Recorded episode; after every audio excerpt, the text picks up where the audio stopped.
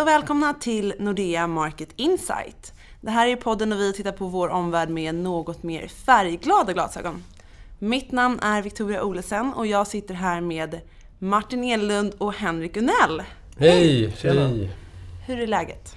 Det är tämligen bra. Martin, lite hur är det med dig? lite indonesisk ebola, annars okej. Okay. Skönt att det ändå är okej. Det är en supervecka vi är inne i just nu och nästa vecka väntar Riksbanken. Vad Änt tänker ni om det? Äntligen! Ja, härligt. Sjätte mötet för året. Spännande. Undrar om det kommer låta annorlunda. Något. Lite intressant är det ändå. Um, marknaden har ju fyllts av förväntningar senaste månaden om att Riksbanken måste vara jättemjuka. Kanske trycka nya pengar eller flacka sin räntebana, det vill säga signalera en senare räntehöjning. Men en hel del data som kommit in tyder på att det finns kanske inget behov för Riksbanken att vara sådär värst mjuka. Till exempel inflationen var klart högre än Riksbanken hade tänkt sig och än så länge så ser vi inga, inga riktiga eh, negativa överspillningseffekter från eh, husprisutvecklingen i Sverige på konsumtion och investeringar. Så det kan bli intressant i så mån att Riksbanken kanske inte levererar de mest mjuka förväntningar som finns ute i marknaden. Och kanske skulle då kronan kunna stärkas lite, till exempel. Ja, exakt. Vi har ju haft Eurosec över 10 spänn här på under, under veckan och sen så fick vi en inflationssiffra igår som var lite högre, precis som Martin nämnde. Och eh, så kom Eurosec ner lite grann. Och Eh, vi tror att det finns säkert 10-15 öre till om man avslutar sitt QE-program här i nästa vecka och kanske låter räntebanan vara i fred. Och eh, vem vet, optionen finns faktiskt att Ingves diskuterar eh, lite mer hawkish. Om man tittar på vad han sa till exempel i oktober. Nu, de som följer Riksbanken vet ju att de hela tiden refererar till ECB och säger att svensk penningpolitik kan inte avvika för mycket från den som man för i Europa eftersom det skulle innebära att kronan stärks för mycket givet att det var på det viset. Men vi har ju alltid sagt att man kan inte jämföra sig med Europa. Det går inte för vi har en skenande kreditcykel i Sverige, en kasinoekonomi som löper amok. Och i Europa har man motsatsen, det vill säga man har en kontraherande eh, egentligen eh, kreditcykel. Tyskarna skulle nog inte hålla med just nu. De tycker också men, att det är på, på aggregerad nivå så är det, är det ändå så att man har för lite, lite utlåning. Men så, så därför ska man inte jämföra sig med, med ECB har varit vår slutsats. Utan man borde kanske ha, en, ha någon form av penningpolitik som lägger sig mellan, mittemellan Fed och ECB. Det hade förmodligen varit mer lämpligt än den vi har idag. Och eh, Hevreka i oktober så säger faktiskt Ingves eh, Eh, att eh, när vi tittar på framtiden och vår penningpolitiska, penningpolitiska guidance framöver så måste vi titta inte bara på ECB utan även på Fed. Så där har vi då optionen att det kanske kan låta, inte så mjukt precis som Martin refererade, utan att det finns en möjlighet att man, att man på något sätt börjar kalibrera in vad Fed gör om man tittar på till exempel amerikansk ekonomi. Där har ju korträntorna och omprisningen av Fed verkligen skenat sedan början, inledningen av september. Och det kan man inte bortse ifrån eh, när man träffas i nästa vecka. Det är min slutsats man ska ha med sig det att eh, Riksbanken har tänkt, flera ledamöter där till exempel, har tänkt sig i flera år att någon gång ska man kunna lägga sig mellan Fed och ECB. Så lite, får vi höra de här tankarna så blir det lite av någon slags tillbaka till framtiden. Um, sen, sen, får vi se hur länge det håller men det är i alla fall lite hopp i ljuset, eller lite ljus i slutet av tunneln kan man väl skönja här. Men vad var det som hände när vi fick en Eurosec på 10 kronor? Det kändes nästan surrealistiskt för mig som, som eh, liksom inte tycker att kronan ska vara värd så lite. Det vad var det som är, hände? Det är surrealistiskt såklart. Vi är sällan på de här nivåerna och det signalerar ju att jag menar, vi har inflation på 2% och vi har en tillväxt strax vid 9% eller på 3% Det betyder nominell tillväxt på 5% och våra ekonomer säger att allting ser happy and dandy ut. Men varför säger marknaden då, FX-marknaden, varför varför misstror man svensk ekonomi? Och det är ju som vi har pratat om tidigare i den här podden. Det är ju för att nu verkar man ha genomskådat att det är allting bara är hittepå.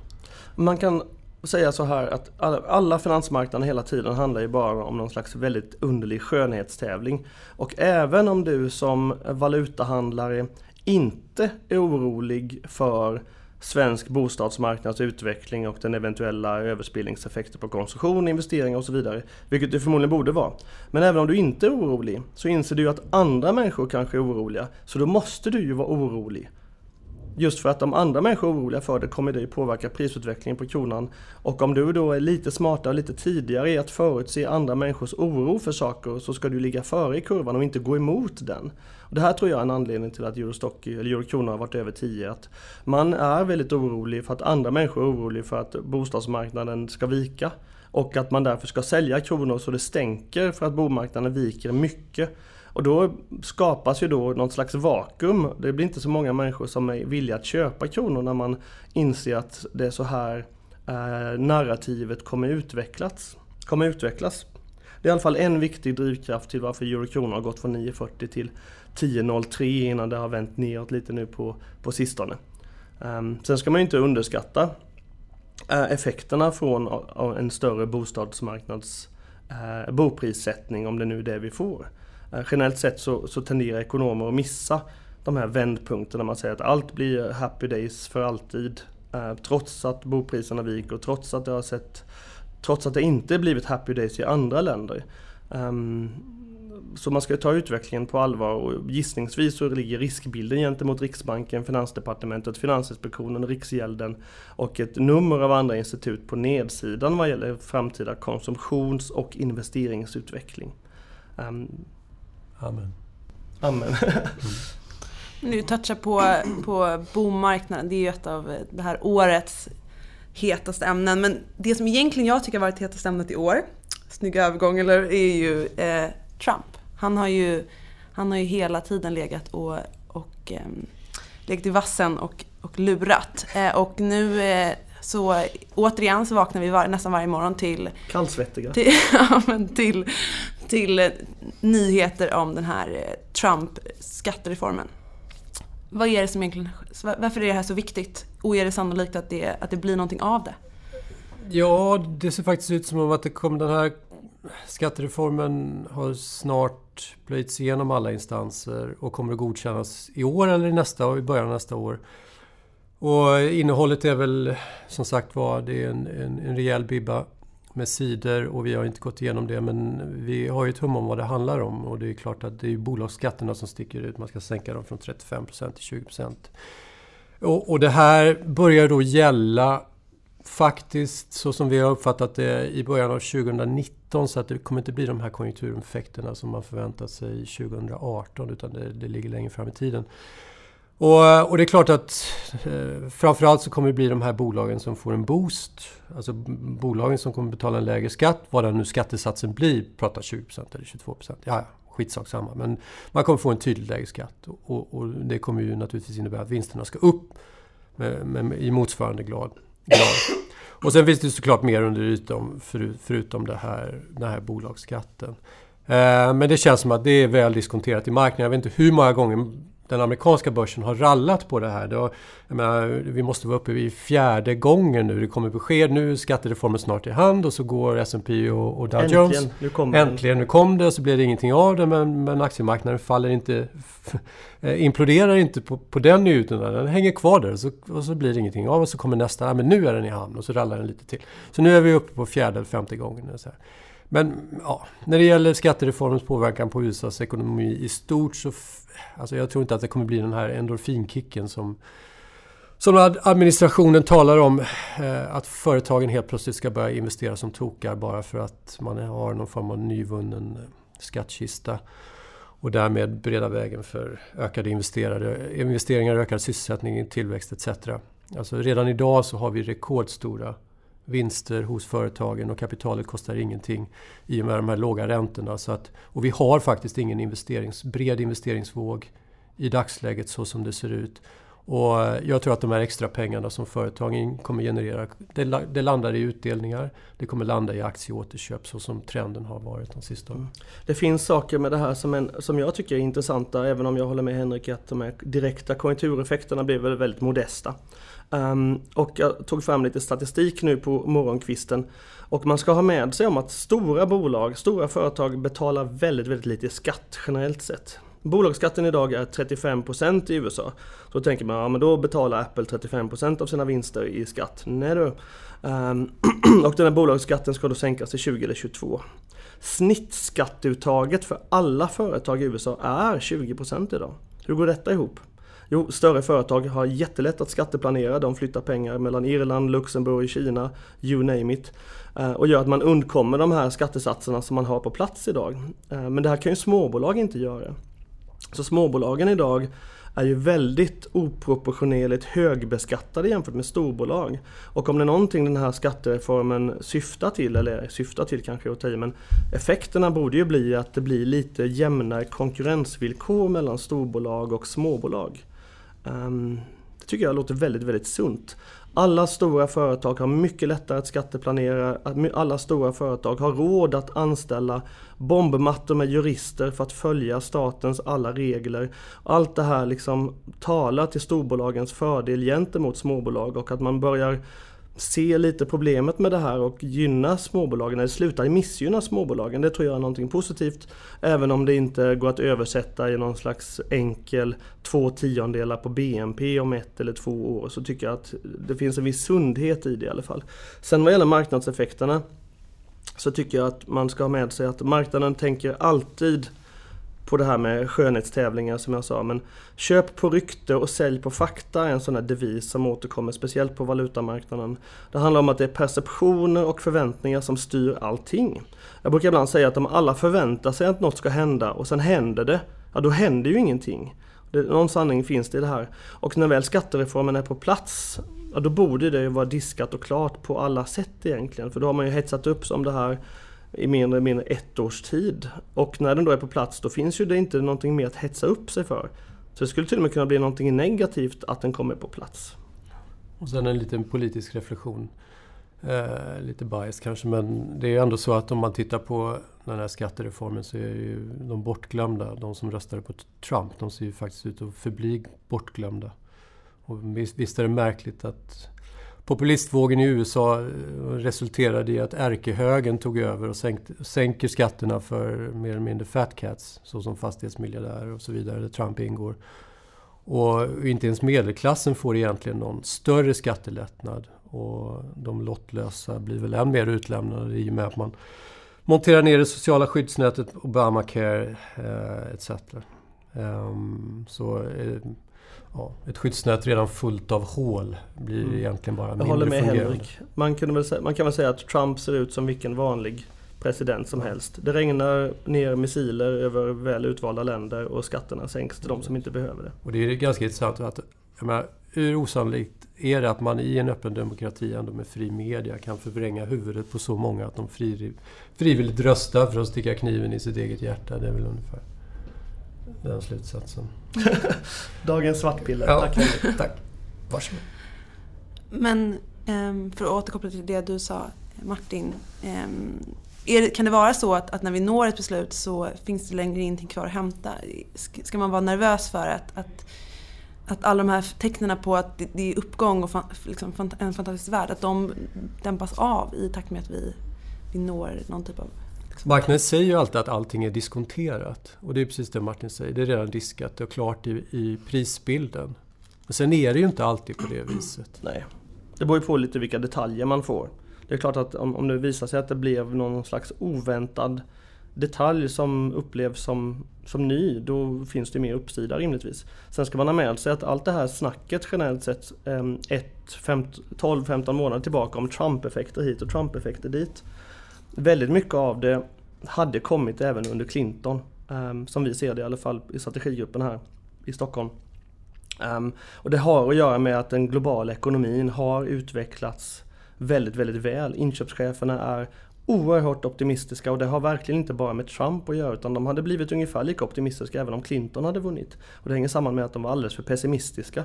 Och ja, våra modeller pekade på att allting skulle bli mycket bättre som det nu har blivit. Och det brukar vara så att om inköpscheferna är oerhört eh, optimistiska kring framtiden då, då brukar det sammanfalla med väldigt positiv börsutveckling. Um, och det har det gjort även i år helt enkelt. Så, uh, så, så länge inköpscheferna är lyckliga så, så kommer då börsen bete sig lyckligt, skattereform eller ej. Men det blir någonting för Fed att ta hänsyn till? det kan man väl säga att det är en nyhet. Ehm. Och de realekonomiska effekterna av det, ja. Precis. Och det, det stärker dem säkert i sin, i sin vy om att man behöver höja räntan på det sättet som de anger i sin, i sin dotplot. Och de har ju möte ikväll och ska redovisa ett räntebeslut och det kommer ju komma en höjning upp en, eh, av styrräntan till 1,25. Eller 1,50, 1,25, mellan 1,25 och 1,50. Mm. Men finns, behöver man vara nervös?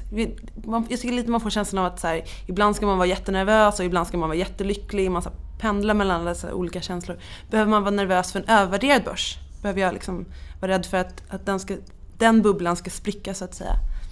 Ja, det beror på vem, vem man frågar som alltid. Uh, man kan väl säga att på ett sätt att se världens alla börser egentligen, eller i alla fall världsbörsen, det är att den nya ekonomin har gjort en återkomst. Och vad menar man med det här då? Jo, många sådana traditionella värderingsmått för de som är studenter av eh, Graham Dodd och Buffett och Chilles P tal och sånt. De ger vid handen att börsen är oerhört högt värderad. Och om den är högt värderad idag så kan man väl misstänka då, om man är lagd åt det här hållet, att då har man ju lånat någon slags framtida avkastning från framtiden. Um, men den här nya ekonomin som, vi, som har gjort en återkomst, den har också skapat en mängd nya historier som är ganska intressanta. Och lite förenklat kan man säga att många bolag har blivit så, så dyra nu. Um, men det här motiverar man med att de har blivit smarta.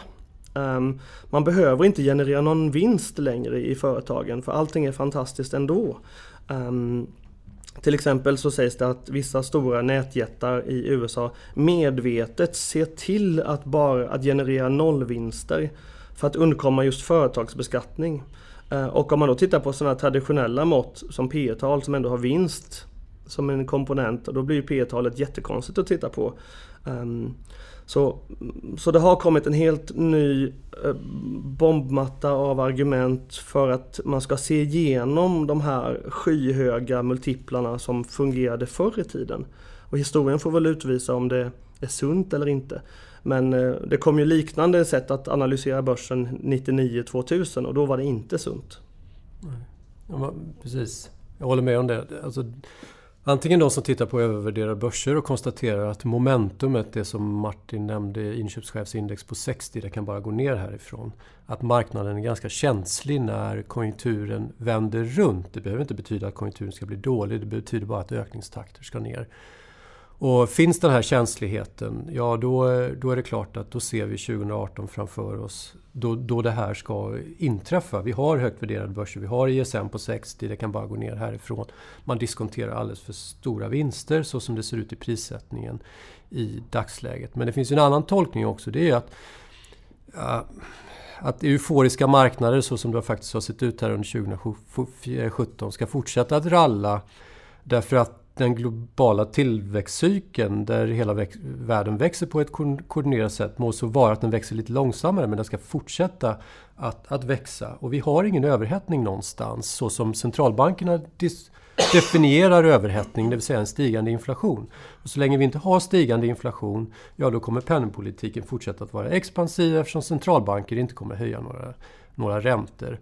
Och, och enligt samma typ av resonemang så är ju just det att Ja, visst, arbetslösheten är låg i USA men det finns ju många andra ställen som, som så att säga kan ta över stafettpinnen mm. när, när den amerikanska ekonomin så att säga börjar närma sig någon form av överhettning. Titta på Europa till exempel. Här finns det gott om lediga resurser eh, och, och, bara för att amerikanska marknaden är mättad så, så, så betyder inte det att, att inte Europa som sagt var med en högre arbetslöshet, med lite lägre löneökningstakter och så vidare kan fortsätta att stänga det här cykliska gapet då som vi har i dagsläget visavi, visavi USA. Och det är faktiskt lite grann det vi säger i vår eller Martin säger i sin eurodollarprognos att eh, det är därför som vi tror på en högre eurodollar eftersom det finns mer low hanging fruit i Europa.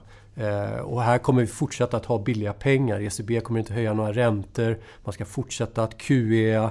Jag menar i ärlighetens namn om man tittar på den amerikanska centralbanken som planerar att höja räntan och dra in pengar ifrån marknaden i form av reverserad QE chanserna för någon form av policymisstag som gör att man till slut stryper den här konjunkturuppgången som man har i USA. Den är ju större där än vad den är i, i Europa. Och efter Europa så finns det Japan, jada, jada, jada. Så det finns ju de som är riktigt bullish och tror på någon form av secular bull market just därför att vi har inga överhettningstendenser. En sak som historiskt sett har lett till att börsuppgångar har vikt sig det är att centralbankerna tar i med hårdhandskarna och går fram kanske lite med lite för mycket räntehöjningar eller annat och sen omkullkastar den ekonomiska återhämtningen kan man väl säga. Det är väl egentligen vad Henrik säger här. Mm. Men det är ju om man inte tror att det kommer ske Ja, då finns ju den här motvinden inte att ta hänsyn till.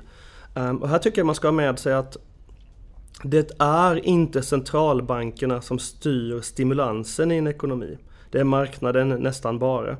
Om börsen till exempel fortsätter stiga, om kreditspreadar går ihop och räntorna förblir låga trots att en centralbank håller på och gidra med räntan, ja då har de faktiskt inte stramat åt ekonomin utan då har man faktiskt stimulerat ekonomin. Och går man tillbaka 3-4 år i USA så har Fed varit så otroligt mjuka och förutsägbara så vad vi sammanfattar i finansiella villkor, vilket är summan av, all, av kardemumman av börs och så vidare. De är faktiskt oerhört stimulerande och har inte varit så här stimulerande för ekonomin på flera år. Så centralbanken har faktiskt inte stramat åt USAs penningpolitik alls.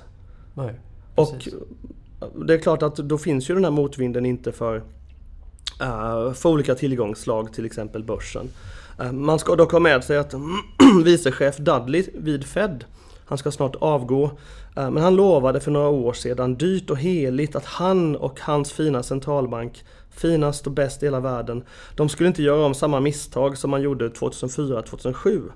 Då höjde man räntan, men man höjde räntan otroligt gradvis och man höjde den på ett sätt som var helt förutsägbart.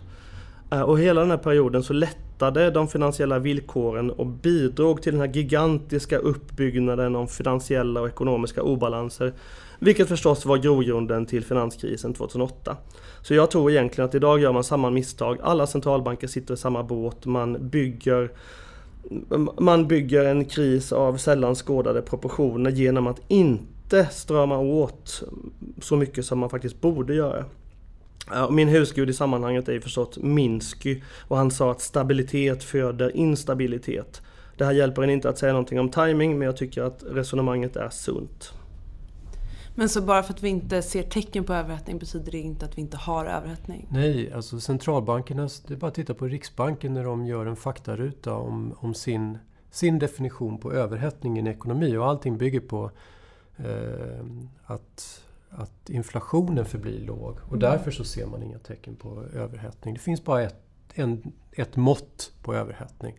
Och det är prisbilden generellt sett i samhället. Och stiger inte den, ja, men då har vi ingen, ingen överhettning det faktum att, att finansiella priser löper amok, nej det, det faller utanför ramen för deras, deras analyser. Det är Finansinspektionens problem. Ja, precis. Menar att vi har kreditspreadar som, som, som fullständigt går åt, inte åt pipsvängen, men, men där, där vi inte längre kan utläsa vad som är risk och inte därför att eh, jag menar, kreditpapper som normalt sett där man som investerare får, får bra betalt för att ta den här risken, nu får man inte längre. Och, och som sagt var, precis som vi har nämnt, jag menar börsen, amerikanska börsen är upp mellan 20 och 30 procent i år. Japanska börsen är upp 25 procent, kinesiska börsen är upp 30 procent, europeiska börser är upp mellan 10 och 15 procent. Och vi har knappt haft, vi har knappt, det har varit, varit en rekyllös marknad och det är såklart att, eh, precis som Martin säger, allt det här bygger på lättillgängligheten av, av billig och billiga pengar mm. såklart. Man kan väl säga att centralbankerna diskuterar ju ja, överlag hur man ska se på det här med finansiell stabilitet och obalanser. Och för fyra år sedan var det väldigt poppigt och häftigt att snacka om det. Man pratade om kreditcykeln och sådana termer som Henrik sitter och redogör för nu. Men det där har nästan helt dött ut i alla fall så är det inte särskilt många som är intresserade av att lyfta de här frågorna längre. Um, så vi får väl se om den här um, storyn kommer tillbaka, att centralbankerna kanske borde ta mer hänsyn till kreditcykler. Uh, um, I så fall skulle det kunna börja utgöra, utgöra en motvind för börsvärderingen, men det finns inga tecken på att det är på väg att ske idag. Um, sen måste jag också säga ett citat. Um, en, en vis långhårig man sa en gång If it isn't frightening, it isn't tightening. Och det är egentligen allt jag säger, att om marknaden inte sätts i skräck av en centralbank, ja då har centralbanken inte gjort någonting. Nej, precis. Och det är precis som Martin säger, men räntorna faller i USA. De stiger inte, åtminstone långräntorna. Och dollarn försvagas. Och börserna stiger. Och kreditspreadar går ihop. Och bankutlåningen ökar. Jag menar, det där är ju transmissionsmekanismen för en styrränta. Och de går ju åt helt fel håll i USA mot vad de egentligen skulle röra sig. Och vad de lovade för några år sedan. Precis. Forward guidance. Mm. Så det är så. så det är så, precis. Nej, men jag tänkte bara att eh, överhettning och eh, blev ju, man blev ju jätteledsen här på, på Lucia ska man inte vara ledsen men, men om det är så att, att boprisstatistik, om vi tittar på Sverige, om boprisstatistik får effekt på kronvärdet. Borde inte det vara ett jättetydligt tecken på att det finns liksom, någon typ av eh, liksom, rädsla i systemet? Jo, det, så är det ju. Och det är den som vi inledde med att säga att marknaden har identifierat att det finns eh, risker i, i det svenska, svenska systemet. Och det får man väl ändå konstatera att nu har vi, vi får hoxdata i, i övermorgon eller imorgon. Imorgon är det väl. Och precis. Och vår förväntan är att det faller 3% på månaden igen.